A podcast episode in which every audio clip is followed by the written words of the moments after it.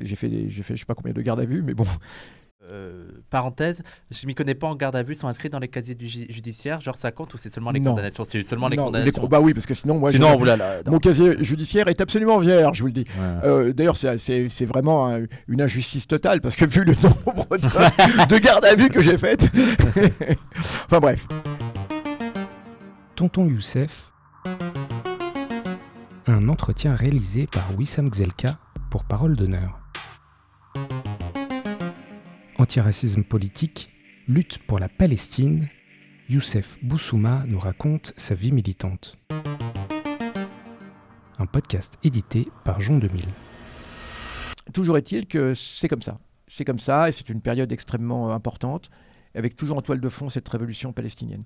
Alors, la marche pour l'égalité, le front antiraciste et notre activité militante euh, va aussi prendre une autre forme. Elle va être- prendre la forme d'une radio, d'une radio pirate. C'est l'époque des radios pirates euh, dont garde un extraordinaire souvenir qui s'appelait Radio Mouvance. Radio Mouvance qui très rapidement va apparaître comme une radio pirate radicale, etc. Alors comme on disait Mouvance, les- euh, la police disait ah oui, ça veut dire la mouvance d'action directe, etc. Ouais. Enfin bref. Ouais, ils ont fait des liens. En tout cas, ça va être une radio révolutionnaire qui va accueillir et qui va donner la parole à tous les mouvements euh, révolutionnaires sur Paris. Alors je le disais, euh, les Iraniens, les Turcs, les Kurdes, les, euh, tout, le monde, avait- tout le qu'on- monde avait, les Palestiniens, les Libanais en, en lutte avec une organisation qui s'appelait Liban en lutte, qui Ouais. était une organisation de communistes libanais euh, qui luttaient euh, pour parce qu'Israël occupait le Liban à l'époque, hein, qui va être extrêmement importante aussi dans, dans le paysage politique, oui. Non, mais je, je voulais rappeler aux gens, à l'époque, beaucoup de gens écoutaient la radio, quoi. C'était pas. Ah oui, oui, Pas maintenant, c'était, ça devait être seulement le canal de diffusion d'informations. principal. actuellement, en c'est les réseaux sociaux.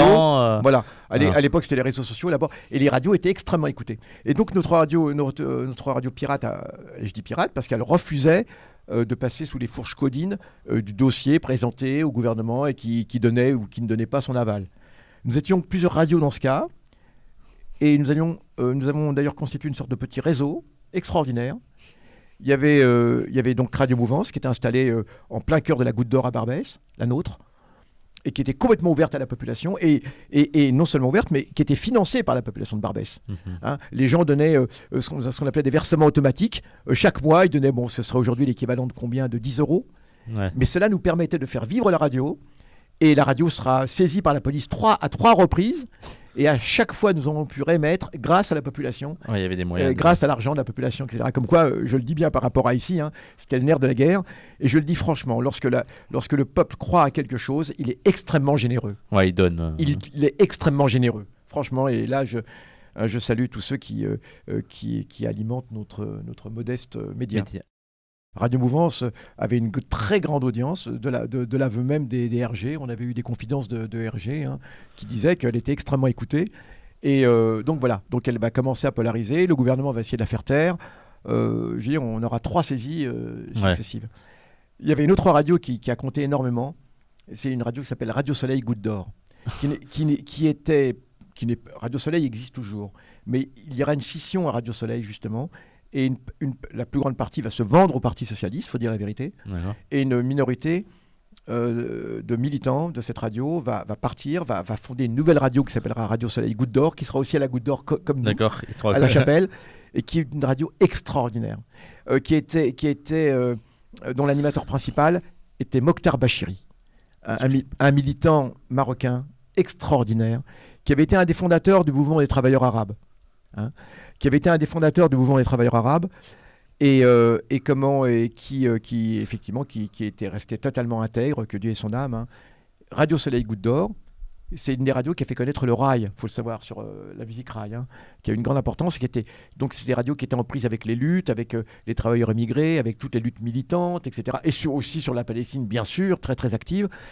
Et il y avait une troisième radio qui est très peu connue, et là c'est un vrai problème. C'était Radio Voca, une radio indépendante. Voca Voca, qui était, D'accord. qui était le diminutif de Voix Caraïbe, Ah, d'accord. qui était, qui était une radio d'indépendantistes guadeloupéens, D'accord. antillais, Ouais. et qui était une radio extraordinaire. Ah, il y avait tous les indépendantistes et. D'accord. ensemble. Et, et, euh, et cette radio qui était dirigée Ça par quelqu'un de fabuleux, un personnage extraordinaire, qui s'appelle Georges Faisan, qui était un Guadeloupéen, qui était instituteur de, de- de son État et qui était, euh, qui était donc euh, indépendantiste guadeloupéen, qui était un personnage mais fabuleux, euh, qui est mort, bon maintenant malheureusement.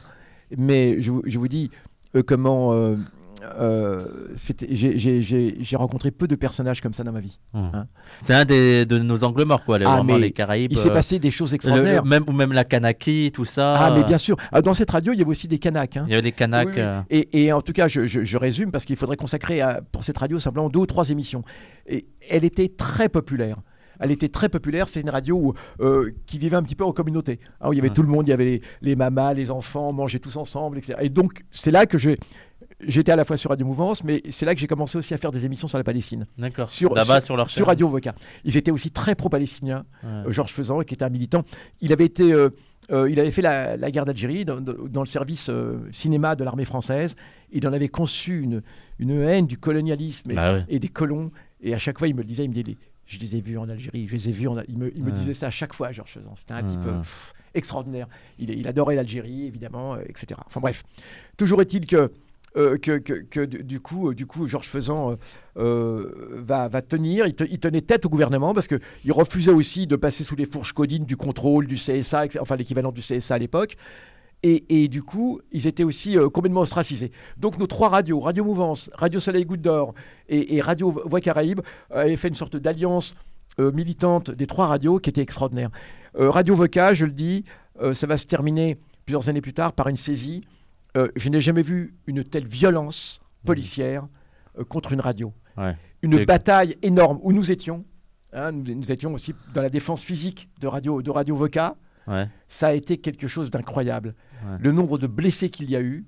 Parce que Radio, radio Voca avait dit les colonialistes, on les connaît. On la seule façon, la seule chose qu'ils comprennent, c'est la force. Donc, la radio avait décidé de s'armer. Et ils avaient des fusils à l'époque, les fusils Ah ouais, de chasse. d'accord. et- Oui, dans, dans la radio, ils avaient montré, ils disaient, regardez, vous venez nous chercher, vous allez voir, on a ça. Donc les policiers avaient une trouille énorme. En plus, euh, Georges Faisan, c'était quand même euh, champion d'Europe de bodybuilding. Euh, c'était pas bon, il, il en imposait avec une, une belle tête de prophète, avec une barbe blanche extraordinaire. Non, mais c'est vrai. Charismatique. extrêmement charismatique. Il parlait, mais c'était extraordinaire parce que il avait un langage qui n'était pas un langage marxiste en plus, hein, mais il avait un langage de dignité. Euh, c'était le mot qui revenait le plus souvent, mais qui était extrêmement prenant, qui était extrêmement prenant. À tel point que même les militants d'extrême gauche étaient, étaient, étaient- voilà, étaient, étaient bouche bée. Et voilà, c'est un personnage hors pair, Georges Faisan. Euh, donc la radio sera saisie euh, à l'issue d'une bataille épouvantable. Et ce qui est terrible, c'est que l'extrême gauche va va l'extrême gauche blanche. hein, quand je parlais d'extrême gauche, là c'était extrême gauche caribéenne. hein, mais l'extrême gauche blanche ne va pas soutenir, mis à part quelques militants, hein, ne va pas soutenir Radio Voix Caraïbe. Et la répression va s'abattre sur cette radio.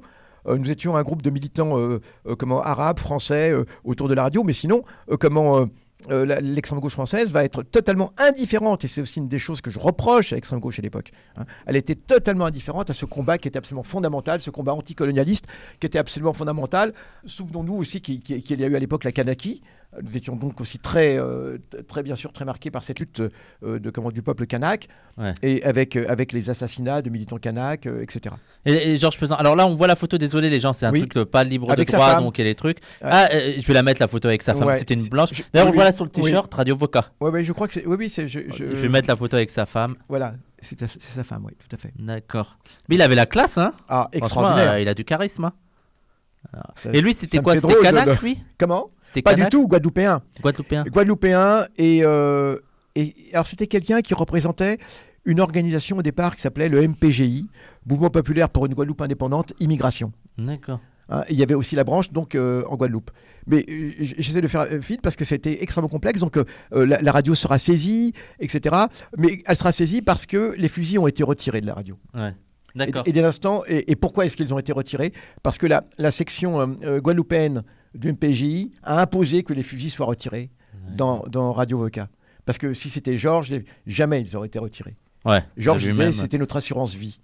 Il disait ces fusils sont, sont notre assurance vie. Et donc il, il montrait, je me rappelle de la photo de- d'un de ses militants qui s'appelait Jean, qui était un grand, un grand balèze, un grand colosse. Et, euh, C'est vrai. et- Et là, on a une photo, les gens, où il faisait de, bodybuilding, ouais. de bodybuilding. Je, voulais- ça, je vais la montrer, la photo. Ouais. Mais c'était quelqu'un d'une très grande douceur en plus. Hein. C'était pas du tout euh, une brute. euh. Je suis un petit peu un petit peu peiné parce que beaucoup de militants euh, des, des- des Caraïbes ne connaissent pas Georges Faisan. Et ça va avoir une grande importance pourtant, parce que je vous raconte, il y a eu des péripéties, peu importe, Mhm. toujours est-il que la radio est saisie, etc. Et, et Georges se retrouve à un moment euh, euh, devoir retourner en Guadeloupe.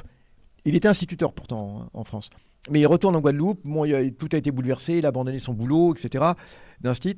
Il, il retourne en, en Guadeloupe, euh, la police voulait encore l'embêter parce que, bon, bref, il retourne en Guadeloupe. Et en Guadeloupe, là-bas, il, a, il, a des, il, il va, il va arriver quelque chose. Georges va, va de- donner quelques claques. On va être, bon, bon c'est pas bien, la violence et tout. À un instituteur blanc euh, connu pour son racisme. Ouais. Enfin, il lui a pas donné quelques claques du tout, d'ailleurs, il lui a pas don- donné aucune claque. Il lui a donné un coup de machette. Mais un coup de machette, D'accord, c'est autre oui, chose. Oui, c'est vrai, c'est vrai. C'est pas. Non, mais il lui a donné un coup de machette symbolique sur le bras. Il n'a pas voulu, euh, le- d'accord, parce que cet instituteur était connu pour dire aux, pour dire aux enfants noirs, pour leur dire. On est passé de la claque à la machette. Et, et, euh, non, mais c'est vrai. Cet instituteur était connu pour dire aux enfants noirs, euh, vous, le- le- la seule façon de, de, de, de, de, de- de dealer avec vous, c'est des coups de pied au derrière. Vous les noirs, la seule façon. Hein, ah, c'est ce qu'il avait dit le prof. Ouais, il le dit euh, plus d'une fois. Donc les gens euh, sont venus se plaindre auprès de, auprès de Georges. Et, et donc il allait voir l'instituteur en lui disant bah écoute moi je vais te je vais te faire comme les nègres marrons d'accord? Au blanc au blanc au blanc. Attention au mot que tu utilises. Un aigle marron, Ouais, ça va. oui, oui, c'était les nègres marrons, vous savez, c'était c'était les, les marrons, c'était le nom qu'on donnait aux, aux esclaves qui, euh, qui s'enfuyaient des, des- et qui prenaient le maquis Merci le bon gars. qui prenait le maquis. hein. Donc il va dire bah on va faire, moi je vais te faire pareil. hein. et, et- nous c'est avec la machette. C'est la, seule. c'est- Bon bah voilà. Donc il a donné un petit coup de machette. Oui, c'était un coup de machette soft, effectivement. bon, il a eu une petite entaille, c'est tout. Mais du coup, ça, ça a marqué les esprits. Euh, la police est venue pour arrêter Georges, mais vu, euh, vu euh, sa, bonne condition physique, le commissaire, il paraît qu'il a, couru en sens inverse très vite de- devant Georges lorsqu'il est venu pour l'arrêter avec ses policiers. Et toujours est-il que Georges Faisan euh, était, donc était, en Guadeloupe et euh, le gouvernement euh, a bloqué tous les aéroports pour l'empêcher de sortir de l'île. Ah ouais? Oui, absolument. Donc ils n'ont pas pu l'arrêter sur le coup.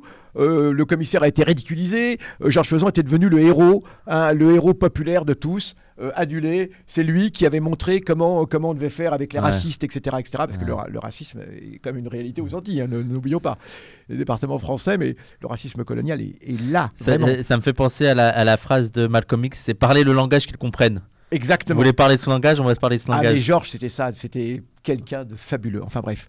Et toujours est-il que, va réussir à sortir de Guadeloupe, au nez et à la barbe. On ne sait pas comment il a pu sortir, et il réapparaît à Paris.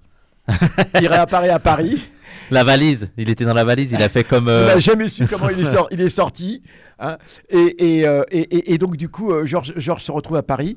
Et donc, il avait plus de radio. Donc, nous, nous l'accueillons dans notre radio, à Radio Mouvance. Et c'est désormais à Radio Mouvance qu'il va faire euh, comment. euh, comment non, non, j'incite personne. Je dis simplement, je donne des faits. C'est comme ça que ça s'était passé. que les choses soient claires, nous sommes, nous sommes de grands pacifistes. Et donc, du coup. euh, euh, il va être encore arrêté. Pourquoi je vous raconte cela? Il va- il- Finalement, il va être arrêté. Euh, il va être ramené aux Antilles pour y être jugé. Donc il va être arrêté à Paris, il va être et ils vont débouler chez lui, ils vont l'arrêter. Et alors là, la Guadeloupe va connaître un épisode révolutionnaire extraordinaire où toute l'île va se couvrir de barricades. L'île va être en insurrection totale pour la libération de Georges. Ouais. Et ça va être quelque chose de fabuleux. Il va faire une grève de la faim, lui arriver là-bas, il va faire, il va, il va complètement fondre. hein. et, et- et la Guadeloupe, euh, comment et la Guadeloupe va être vraiment en insurrection totale. Ça va être un moment euh, fabuleux. On va voir toute la Guadeloupe, y compris les Haïtiens, parce qu'il y a beaucoup des- des- des- de migrants haïtiens, vous savez, en Guadeloupe, hein, euh, qui vont être là, tous les plus pauvres. C'est vrai qu'on aura tout le monde, pêle-mêle, les militants, Ouais. les pauvres. Voilà. Alors j'ai réussi à retrouver les filles. Euh, il avait deux filles, Georges Faisan, de- de grandes filles. Euh, et, et- et, euh, et une de ces filles, alors elles- elles- je les ai retrouvées, elles habitent dans le sud de la France maintenant. Euh, bon, elles se sont mariées depuis, etc. Et, l'une a, a réussi à récupérer des notes de Georges Faisan et à en faire un livre, Ah d'accord. mais à compte d'auteur.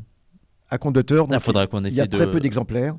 Alors je me rappelle que je l'ai que, que je l'ai prêté à un copain qui me l'a toujours pas rendu.